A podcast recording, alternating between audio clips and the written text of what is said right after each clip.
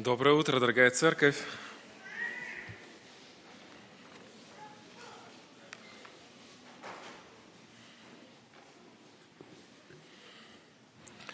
А, я не знаю, способны ли вы а, сейчас после стольких потрясающих свидетельств а, перенести свой взгляд от совершенной церкви воскресения на грешную Каринскую. Но мы знаем с вами, что а, в этой саркастической иронии есть правда, которая заключается в том, что грешная церковь Каринская такая же грешная, как и церковь Воскресения. И именно поэтому это повествование, а, послание Коринфянам для нас содержится в Писании, для того, чтобы питать нас, а, обличать нас, наставлять, давать нам ободрение и указывать а, в том числе на наши какие-то ошибки. Это все благословение для нас. Я, друзья, приглашаю вас открыть шестую главу, 1 а, Коринфянам 6 глава, мы будем читать первые 11 стихов. 1 а, Коринфянам 6, 1, 11. «Как смеет кто у вас, имея дело с другим, судиться у нечестивых, а не у святых? Разве не знаете, что святые будут судить мир? Если же вами будет судим мир, то неужели вы недостойны судить маловажные дела? Разве не знаете, что мы будем судить ангелов? Не тем ли более дела, дела житейские? А вы, когда имеете житейские тяжбы, поставляете своими судьями ничего не значащих в церкви – к стыду вашему говорю, неужели нет между вами ни одного разумного, который мог бы рассудить между братьями своими? Но брат с братом судится, и притом перед неверными. И то уже весьма унизительно для вас, что вы имеете тяжбы между собою. Для чего бы вам лучше не остаться обиженными – для чего бы вам лучше не терпеть лишения, но вы сами обижаете и отнимаете, и притом у братьев? Или не знаете, что неправедные Царство Божьего не наследуют? Не обманывайтесь.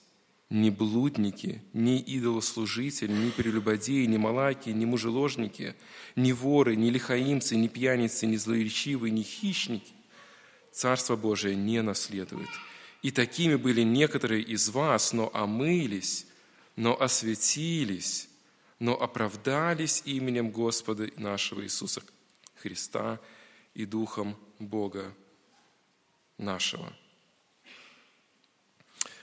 А мы продолжаем это тяжелое, тяжелое Евангелие, первое Евангелие Коринфяна, можно так сказать, потому что оно полно Евангелия, и оно полно Евангелия в действии – мы видим вот эту церковь Каримскую, мы должны быть честны, чтобы отражать сердце трудности этой церкви, а, даже не только в церкви воскресения, но в своем собственном сердце.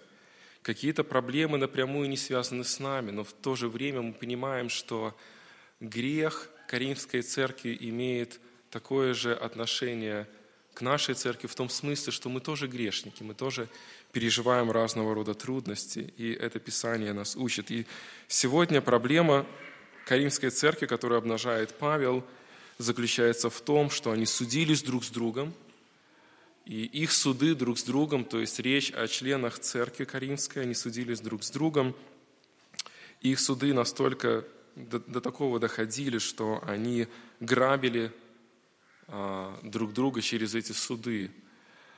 А, то есть христиане судятся друг с другом и приглашают неверующих а, из мира для того, чтобы они были как некими такими арбитрами или рефери, судьями для них, оценивающими своим нехристианским взглядом на то, кто прав, а кто виноват вот среди вот этих тяжб христианских. То, что происходит.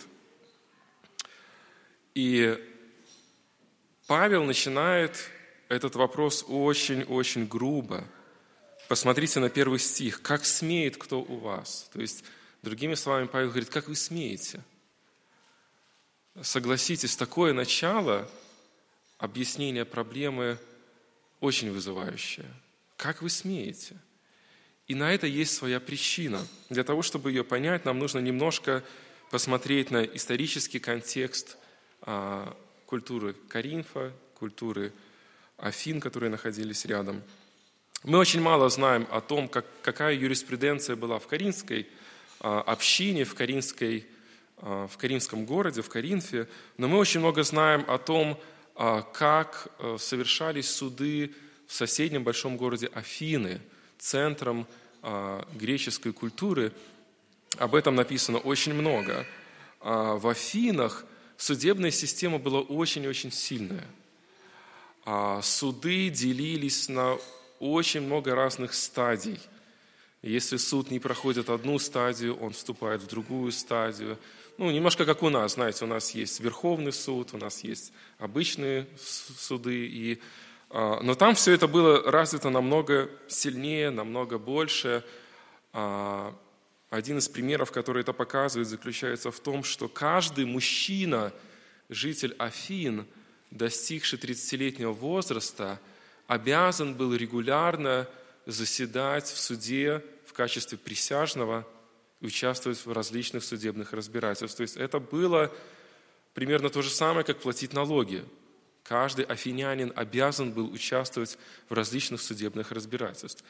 У них также еще один был закон – а, если мужчина достиг 60-летнего возраста, а, он обязан по закону один год своей жизни посвятить тому, чтобы работать в суде.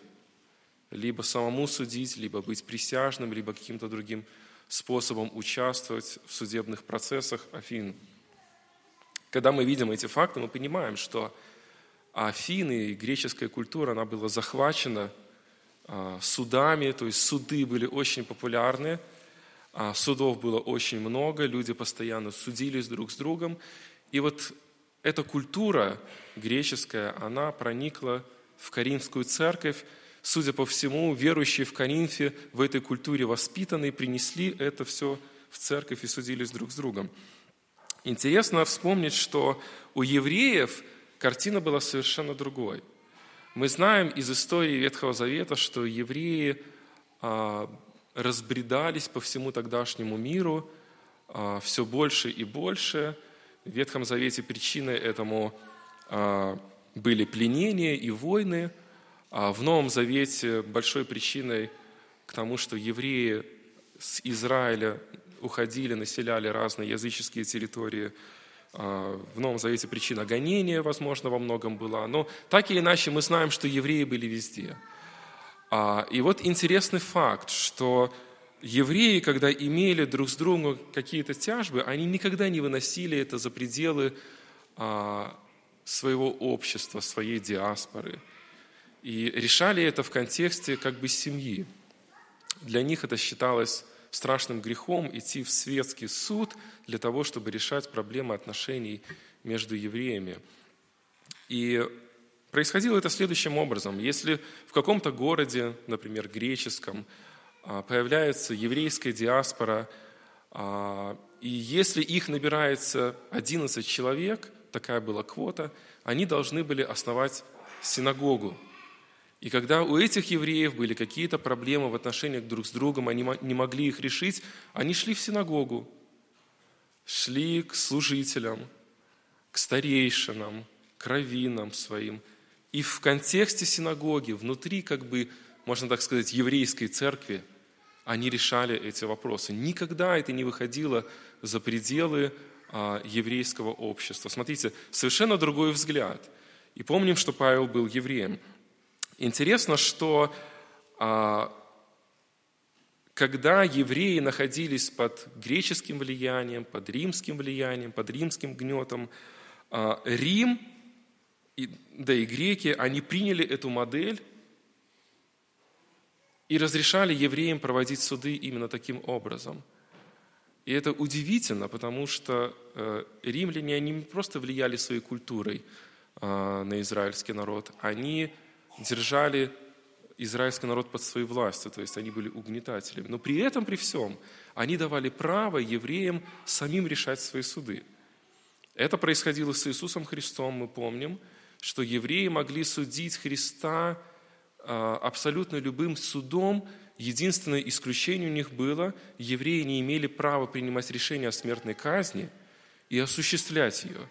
И это единственная причина, по которой они пришли к Пилату. Если бы они хотели осудить Иисуса за любое нарушение, по любой причине, на любой срок, на любое наказание, они могли это сделать без санкции власти. Но они хотели Христа убить. И это единственная причина, по которой они пришли к Пилату. Смотрите, евреи решали свои судебные вопросы внутри. И это даже принималось невероятной, невероятно совершенной уже на тот момент римской системой правосудия. Они уважали еврейскую систему и позволяли им это делать. Поэтому, когда апостол Павел услышал, что в Каримской церкви верующие судятся друг с другом и притом используют внешние суды, он был очень сильно огорчен. Он был очень сильно огорчен. Даже римские власти – угнетавшие евреев, они а, перенесли эту систему поощрения евреями а, своих собственных судов, решения своих вопросов самим. И это все перенеслось на церковь, потому что римляне, они в принципе думали, что христиане – это некое ответвление от иудаизма, они воспринимали их всех как одних. Таким образом, у коринфян были все права возможности решать свои вопросы самим. Никакой закон, никакая власть не давлела над ними, но их решение было совершенно другим. И в этой связи, а, когда коринфяне обращались а, за решением своих вопросов между собой во внешние суды, апостол Павел показывает нам три причины, почему это происходило. Три причины, и мы сегодня на них посмотрим – а, у коринфян было неверное отношение а, к некоторым вещам. Первое, они неверно относились к церкви.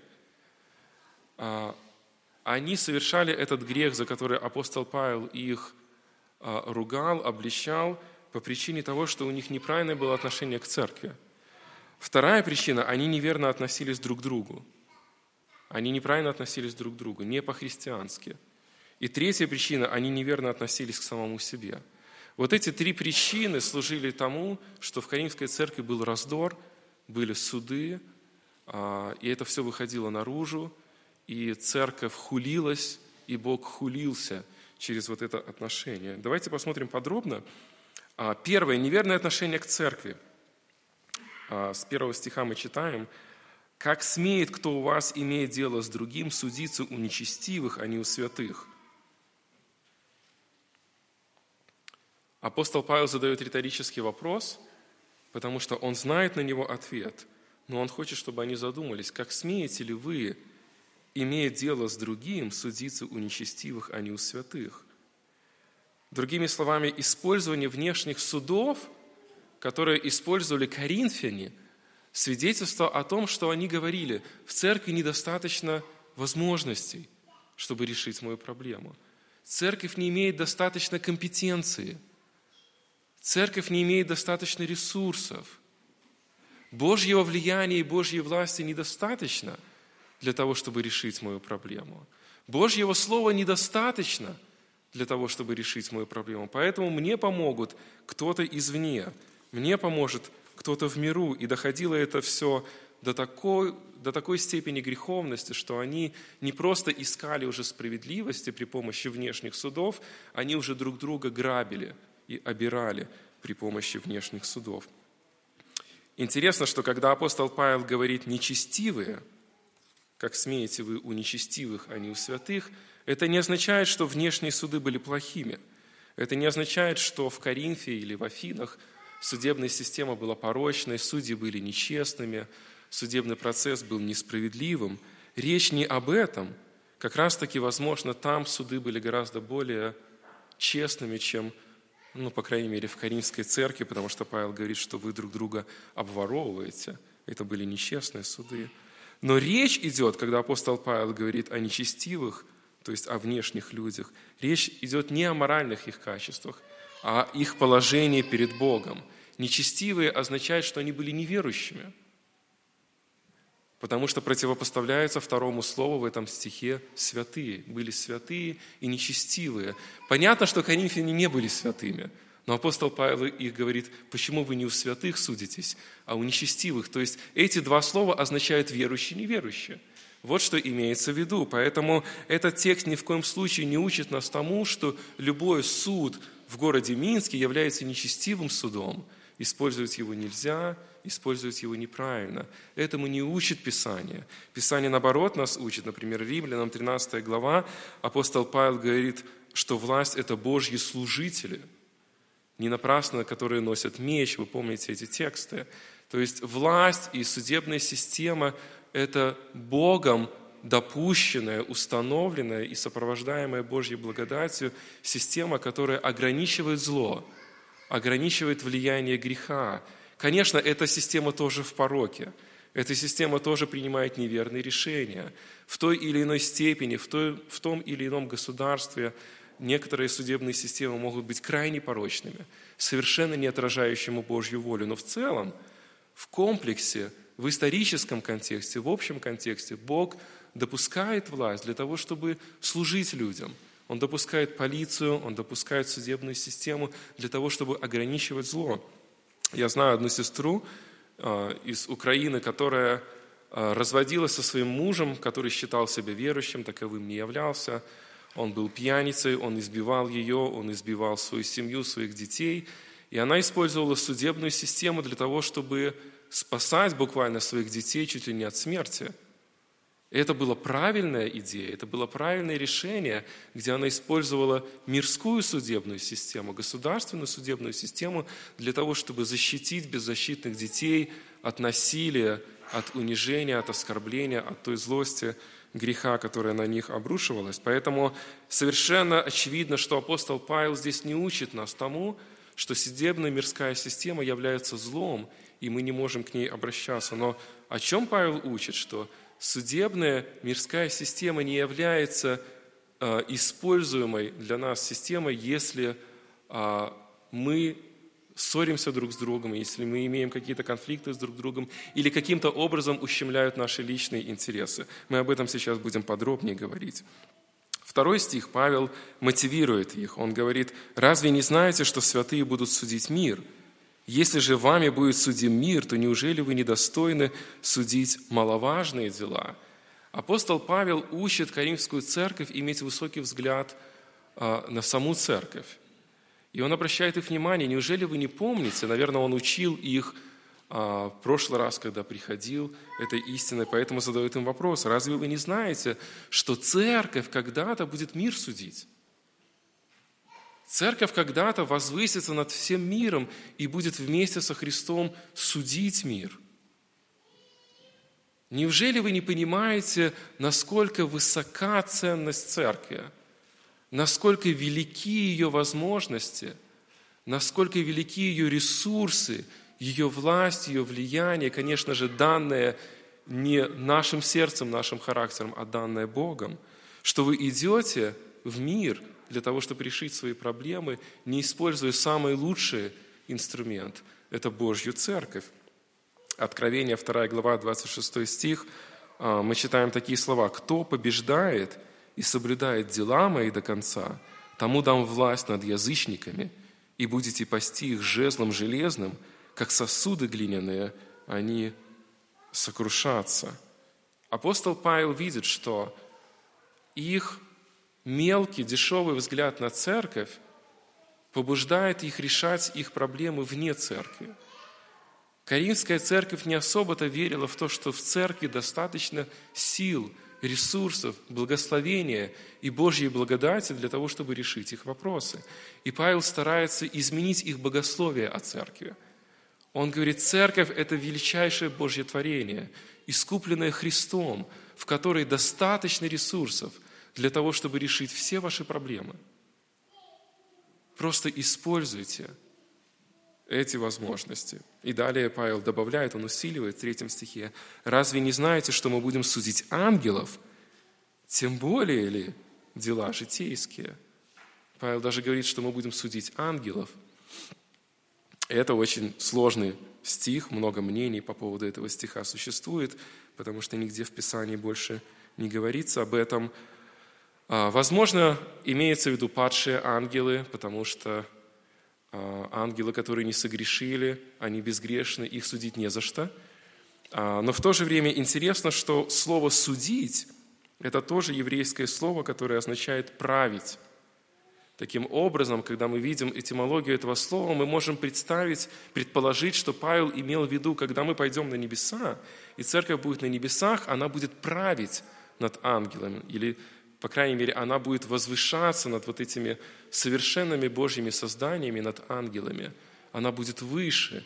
Но так или иначе, идея остается той же. Апостол Павел пытается Каримскую церковь заставить поверить в то, что церковь – это прекрасный, великий и очень сильный Божий инструмент, которому будут вручены лавры судьи над всем миром. И уж тем более этой церкви, ее ресурсов достаточно для того, чтобы решить внутренние вопросы каких-то личных переживаний или личных отношений друг с другом. А вы, когда имеете житейские тяжбы, поставляете своими судьями ничего не значащих в церкви. Идея очень проста. Павел как бы говорит, что самый, может быть, мало а, разбирающийся в суде христианин в церкви, смиренный и кроткий, будет гораздо более лучшим судьей, чем самый разбирающийся в судебном процессе неверующий судья со стороны. И далее Павел говорит, к стыду, к стыду вашему говорю, неужели нет между вами ни одного разумного, который мог бы рассудить между братьями своими, но брат с братом судится, и притом перед неверными. А в этой фразе Павла звучит не только упрек или прямое обвинение, но и какая-то доля сарказма. Потому что мы помним с вами, с чего начинается первое послание.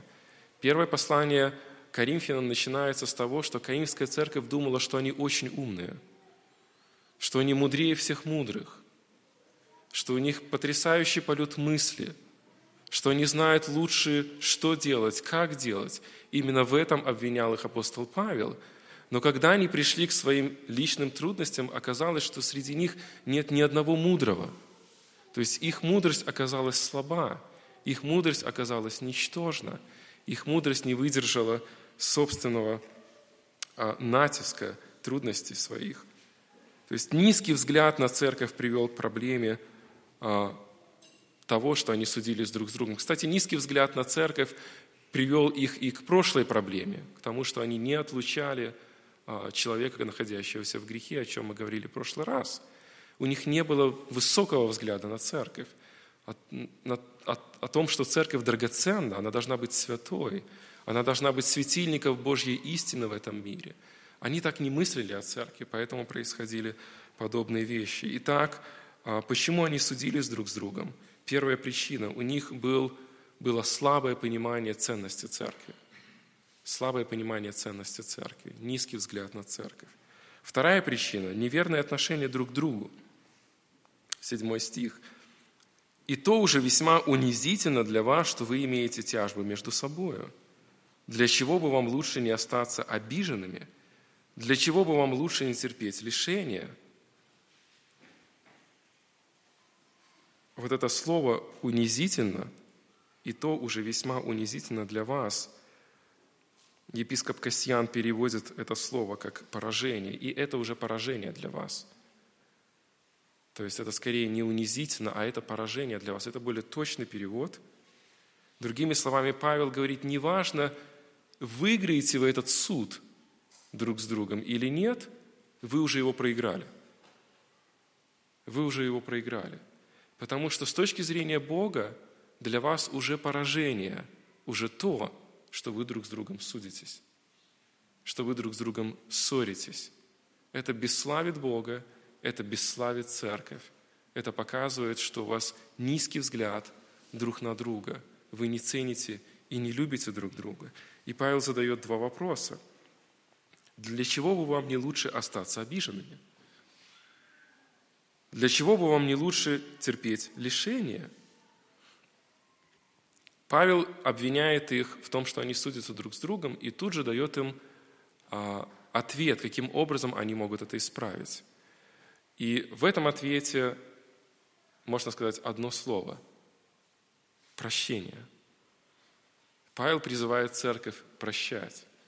Павел призывает церковь, когда обидели друг друга, терпеть эту обиду, а, оставлять ее на себе, не отвечать тем же, не отвечать злом за зло. И это ключ. Один человек пришел к пастору, а, это реальная история, и его работодатель, неверующий, ему задолжал много денег. Много месяцев он работал, он никак не дождался зарплаты. И он приходит к пастору и говорит, что мне делать? А тот ему советует, он говорит, напиши ему письмо. Напиши ему письмо о том, что ты верующий человек, о том, что Христос тебя любит, о том, что Он умер за тебя, о том, что Он простил тебе грехи, о том, что Он простил тебе тогда, когда ты не думал о Нем, когда ты ненавидел Его, когда ты жил своей жизнью. И скажи Ему о том, что ты прощаешь Его и хочешь, чтобы Он просто об этом знал. Этот человек ответил, если я ему такое напишу, он подумает, что я сошел с ума. И действительно, оно, наверное, так и выглядит.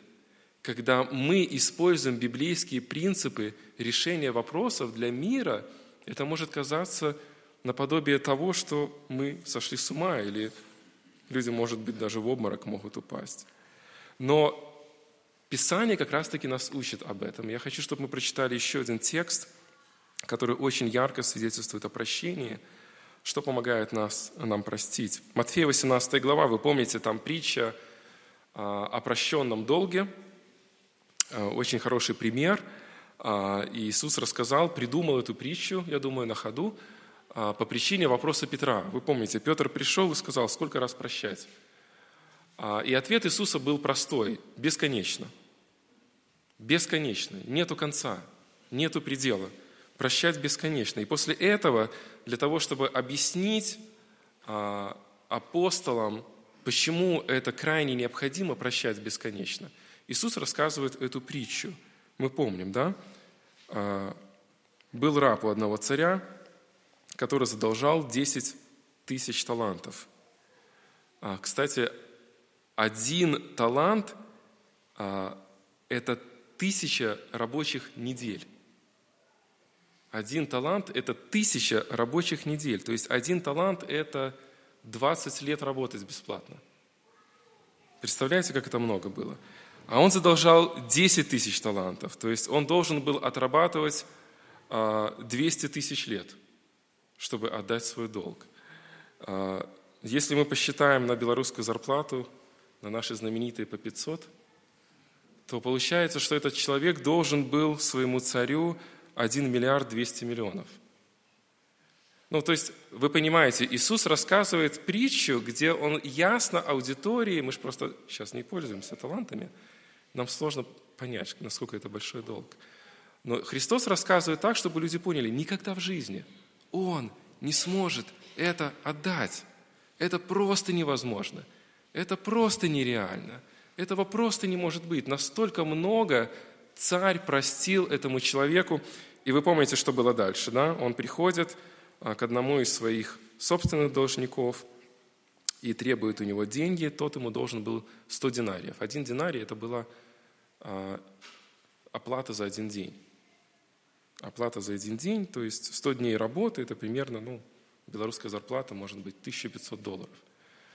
То есть долг второго человека был просто мизерным по сравнению с тем, а, что простил царь этому первому. И вот финал, 35 стих, Матфея 18 глава, 35 стих. «Так и Отец мой Небесный поступит с вами, если не простит каждый из вас от сердца своему брату согрешений его». Вот в чем суть того, почему рассказывает притчу Иисус. Он побуждает нас прощать, и для этого есть единственная причина, потому что нам прощено намного больше – нам прощено намного больше. Каимская церковь забыли Евангелие. Они забыли, сколько им было прощено, поэтому они не способны были прощать друг друга. Более того, они даже грабили друг друга. Высокий взгляд друг на друга побуждает ценить, любить и прощать, и дает нам в этом силы Евангелия. Матфея 5 глава 43 стих мы также читаем. «Вы слышали, что сказано, люби ближнего твоего и ненавидь врага твоего». Кстати, я не знаю, где это сказано, потому что в Библии нигде не сказано «ненавидь врага твоего». Возможно, это придумали раввины для того, чтобы учить израильский народ тому, что они должны любить евреев и ненавидеть язычников. Но это была антибиблейская, антиевангельская весть, но Иисус знает ее, Он слышал о ней, и Он говорит, вы слышали, что сказано? Люби ближнего твоего и ненавидь врага твоего. А я вам говорю, любите врагов ваших, благословляйте проклинающих вас, благотворите ненавидящим вас и молите за обижающих вас и гонящих вас. Это та планка, которую Иисус сказал аудитории, слушающей Его. И смотрите 45 стих – да будете сынами Отца вашего Небесного. Это очень интересная фраза. Вот откройте Матфея 5 глава и прочитайте 45 стих. «Да будете сынами Отца вашего Небесного». Что это значит? Неужели это значит, что если я буду прощать тех, кто меня обижает, то я буду верующим становиться?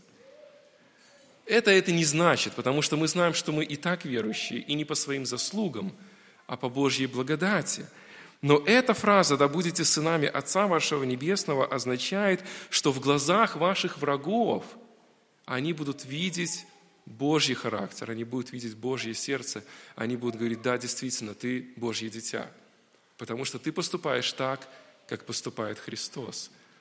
А фокус, суть и стержень прощения – это Евангелие. И если у нас в сердце не будет Евангелия, мы никогда не сможем простить друг друга – мы никогда не сможем разрешить какие-то конфликты друг с другом. И это именно то, о чем говорит Христос. Вы приходите к должнику и говорите, я Божье дитя. Бог меня простил намного больше, чем ты мне должен. Простил меня тогда, когда я ни во что его ставил, когда я не хотел и слышать о Христе, когда я жил своей жизнью и грешил каждый день. И представьте, после этой фразы вы говорите должнику, а теперь давай свои деньги мне, ты мне должен. И это большой контраст. Человек может сказать, слушай, ты как-то не похож на своего отца. Ты как-то не похож на того Бога, в которого ты веришь. Вы знаете, дети обычно похожи на своих родителей, да? И дальше Иисус говорит в 46 стихе, «Ибо Он повелевает солнцу своему восходить над злыми и добрыми, и посылает дождь на праведных и неправедных. Вот каким примером является Бог. Он посылает дождь и на праведных, и на неправедных. если мы Божьи дети, если нам много прощено, имея в своем сердце евангельский взгляд, нам будет легче прощать друг друга, легче прощать других и легче будет прощать людей в мире. А, Джон МакАртур рассказывал историю о том, как они а, Э, когда они женились, они купили новую машину и поехали с женой в свадебное путешествие. Ну и в процессе этого свадебного путешествия их, их подбил э, рейсовый автобус. Разбил их машину. А, и интересно, он так рассказывает, говорит, на следующий день к нам в дверь постучался представитель автобусной компании, и первая его фраза была «Не думай, что ты вытащишь с нас много денег» вот тебе 200 долларов, это все, что мы можем тебе дать.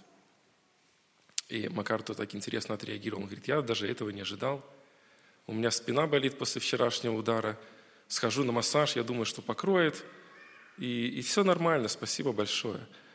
Этот человек настолько опешил, что он просто не знал, что ему сказать в ответ. Он совершенно не ожидал такой реакции, он не ожидал такого отношения – а он стал запинаться, он стал выписывать новый чек, у него это не получалось, в результате он еле выписал чек на 400 долларов, тысячу раз извинился и собрался уходить, но Макартер ему сказал, слушай, постой, я тебе кое-что хочу рассказать. И рассказал ему Евангелие. Вот это был такой прекрасный пример того, каким образом мы можем быть похожи на своего Отца, тогда, когда мы прощаем друг друга и прощаем людей, которые грешат против нас – это как раз-таки то, о чем говорит Христос в пятой главе. Это то, о чем мы слышим притчу в 18 главе Матфея. Это то, чего не было в Каримской церкви и близко. И это то, почему Павел настолько был сокрушен и настолько был разочарован, что применял достаточно грубые слова, пытаясь объяснить им, что они имеют совершенно неверное отношение друг с другом, совершенно неверный взгляд верующего на верующего. Взгляд должен быть евангельским, полным любви. Итак, неверный взгляд друг на друга, неверный взгляд на церковь. И третье, неверный взгляд на себя или неверное отношение к себе. С 9 по 11 стих. «Или не знаете, что неправедное Царство Божие не наследует? Не обманывайтесь. Ни блудники, ни идолослужители, ни прелюбодеи, ни малаки, ни мужеложники, ни воры, ни лихаимцы, ни пьяницы, ни злоречивые, ни хищники Царства Божия не наследуют. И такими были некоторые из вас, но омылись, но осветились, но оправдались именем Господа нашего Иисуса Христа и Духом Бога нашего». Что говорит этот текст? Разве вы не знаете, что вы отличаетесь от мира? Разве вы не знаете, что все люди на планете Земля делятся на две категории? Грешники и святые, верующие и неверующие. Разве вы не понимаете, в какой категории вы находитесь? Разве вы не знаете, кто вы такие? Они забыли, кто они такие – Разве вы не знаете, что неправедные Царство Божьего не наследуют? Вы и они – это как небо и земля. Просто как небо и земля. Но вы ведете себя так, как будто вы они. Как будто вы неверующие люди. Вы должны понимать, что верующие и неверующие – это как две противоположности. И Павел говорит строгое слово, он говорит, не обманывайтесь не обманывайтесь. В чем заключался их обман? Их обман заключался в том, что они думали, спасение – это спасение, а жизнь – это жизнь. Я могу быть спасен и называться верующим Детем Божьим, но при этом жить как в мире, как живут неверующие, и прекрасно себя чувствовать. И Павел говорит, это обман. Ты не можешь, будучи верующим, жить как неверующие. Это невозможно. Это трагедия. Совершенно неправильный взгляд на самого себя. И далее Павел помогает им вспомнить, кто такой неверующий. Переводит список, который ярко описывает типичную картину мира. Кажется, этот список с какой-то вчерашней газеты. Вы так не думаете? или с какой-нибудь статьи в интернете. Он был написан две тысячи лет назад, но ничего не поменялось. Абсолютно ничего не поменялось. Картина мира осталась той же. Блудники – это первое слово, которое Павел говорит. Э, также синоним этому слова – развратники, сексуальная распущенность, которая тогда была очень сильно развита, сейчас очень сильно развита. Идолослужители – люди, поклоняющиеся другим богам. Сегодня огромное количество религий, философий, мышлений, представлений о мире, о мироздании. И это все кишит, этого всего очень много, как и тогда. Прелюбодеи, измена, разводы, искалеченные семьи, искалеченные браки. В Беларуси статистика просто ужасающая, когда мы говорим о браке. И вина всему этому – многочисленное прелюбодеяние, грех вне брака. Малакии – это такое странное слово, оно еще можно, можно его перевести как «женоподобность». Кстати, единственный раз а, в Библии, где используется это слово, используется оно здесь. И единственная трактовка, а, которая можно применить к этому слову, это изменение сексуальной ориентации или изменение пола. Ну, грубо говоря, это либо сегодняшние трансвеститы, либо э, гомосексуалисты, э, что-то из этого, то есть изменение сексуальной ориентации. Тогда это было, сегодня это есть. Далее Павел говорит, мужеложники. Мужеложники – это гомосексуалисты. Э, историки говорят, что 14 из 15 императоров римских были гомосексуалистами – Представьте себе, да? Кстати, Сократ был гомосексуалистом, скорее всего, Платон был гомосексуалистом, вся греческая культура была пропитана этим. И это все кишело тогда, а, и это все кишит сегодня. Где-то утихает, набирает обороты, и Павел не стесняется говорить эти страшные вещи и показывать, вот это мир. Вот это мир. Вот что есть мир, это вот это. Лихаимцы – Лихаимцы – это жадные люди, которые хотят все больше и больше достигать, все больше и больше. Они ненасытны, они никогда недовольны. Это вот есть лихаимство. Пьяницы – очень а, близкое нашей, нашему народу а, качество. Злоречивые. Злоречивые – это грубияны, которые грубостью оскорбляют людей, говорят плохими словами, это, это есть злоречивые хищники. Хищники – это разбойники, грабители. У Павла три списка таких качеств. А, мы видим список Ефесяна, мы видим список здесь, мы видим список э, где-то в Римлянам. И а, постоянно происходят вот эти вот объяснения того, а, кто является неверующим человеком. И здесь апостол Павел ярко им напоминает и говорит, такими были некоторые из вас. Такими были некоторые из вас. И мы можем сказать то же самое о нашей церкви. Прежде чем мы стали верующими, мы были грешниками.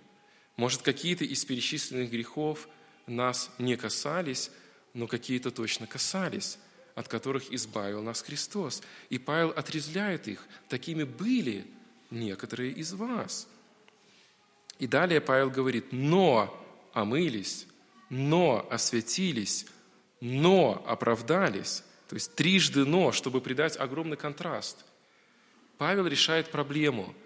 Вы не понимаете, кто вы такие. Вот кто такие в мире. И вы были такими. Но омылись, но осветились, но оправдались.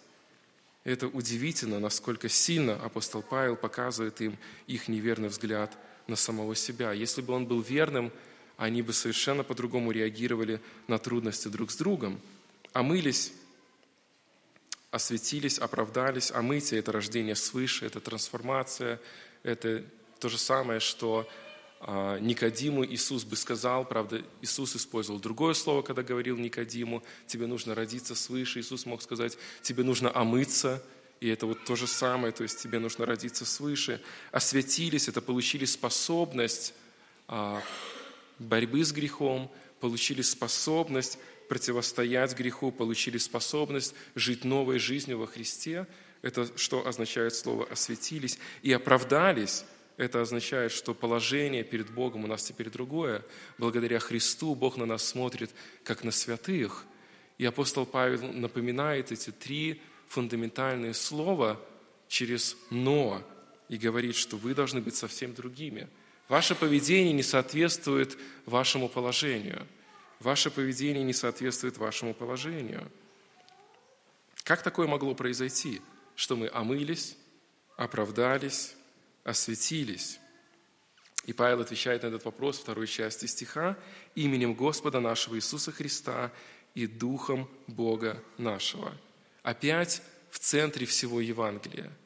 Если бы вы знали Евангелие, жили и дышали Евангелием, вы бы никогда не имели неверного взгляда на себя – вы бы были скромны, и вы готовы были терпеть ущерб, потому что вы знаете, что вам прощено больше. Вы знаете, что вы были тоже грешниками, но Бог вас спас. Сто лет назад жил э, один человек в Чикаго, его звали Мел Троттер. Может быть, слышали о нем, довольно известный. Его друзья называли таким неприятной кличкой э, «Чикагская крыса» его называли. Он был страшным пьяницей. Чтобы вы понимали, насколько это был ужасный человек, я вам расскажу один факт из его жизни. А, его маленький ребенок умер от голода, потому что отец все деньги спускал на выпивку. Он просто умер от голода. И на следующий день, когда а, ребенка этого положили в гроб, а, и в похоронном бюро, где-то он находился. Отец пьяный пришел, снял с трупа одежду и пошел, заложил в ломбард, чтобы получить еще копейку на выпивку. Вот это был Мел Троттен. И этот человек покаялся. И этот человек стал одним из самых пламенных проповедников во всем городе Чикаго. И сейчас существует огромная миссия его именем. И очень большая, большое влияние, большая популярность.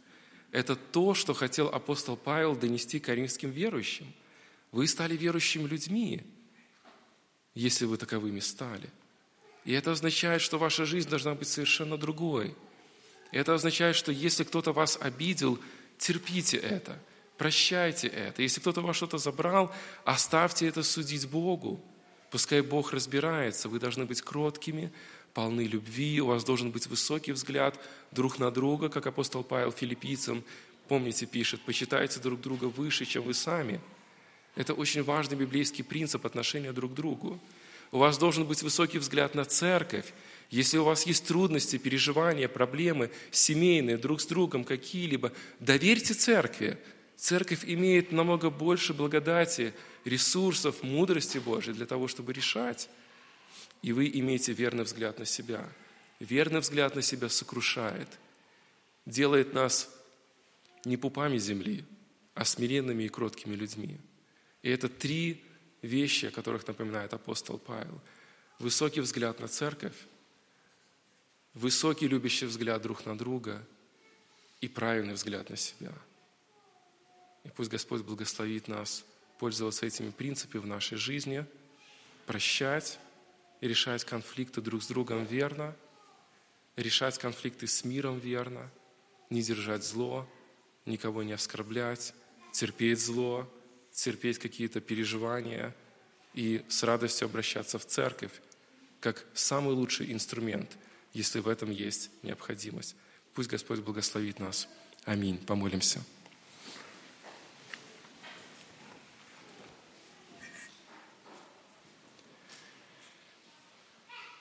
Господь, дорогой, слава Тебе за то, что Ты дал нам такую возможность видеть изнутри церковь а, без приукрас, такой, какая она есть в ее борьбе. Ну и в этом, Господь, мы видим Твою благодать, потому что мы видим отражение Каимской церкви на нас, на каждом из нас и на нашей церкви в целом. Мы понимаем, что мы такие же грешники, мы понимаем, что мы нуждаемся в Твоей благодати – мы понимаем, что нам очень важно помнить, что церковь Твоя – это самое драгоценное, что есть на земле, что мы друг у друга – это самое дорогое, что у нас есть. И мы хотим помнить о том, что искуплены Тобой мы для вечной жизни и хотим иметь кроткий, смиренный взгляд на себя самого.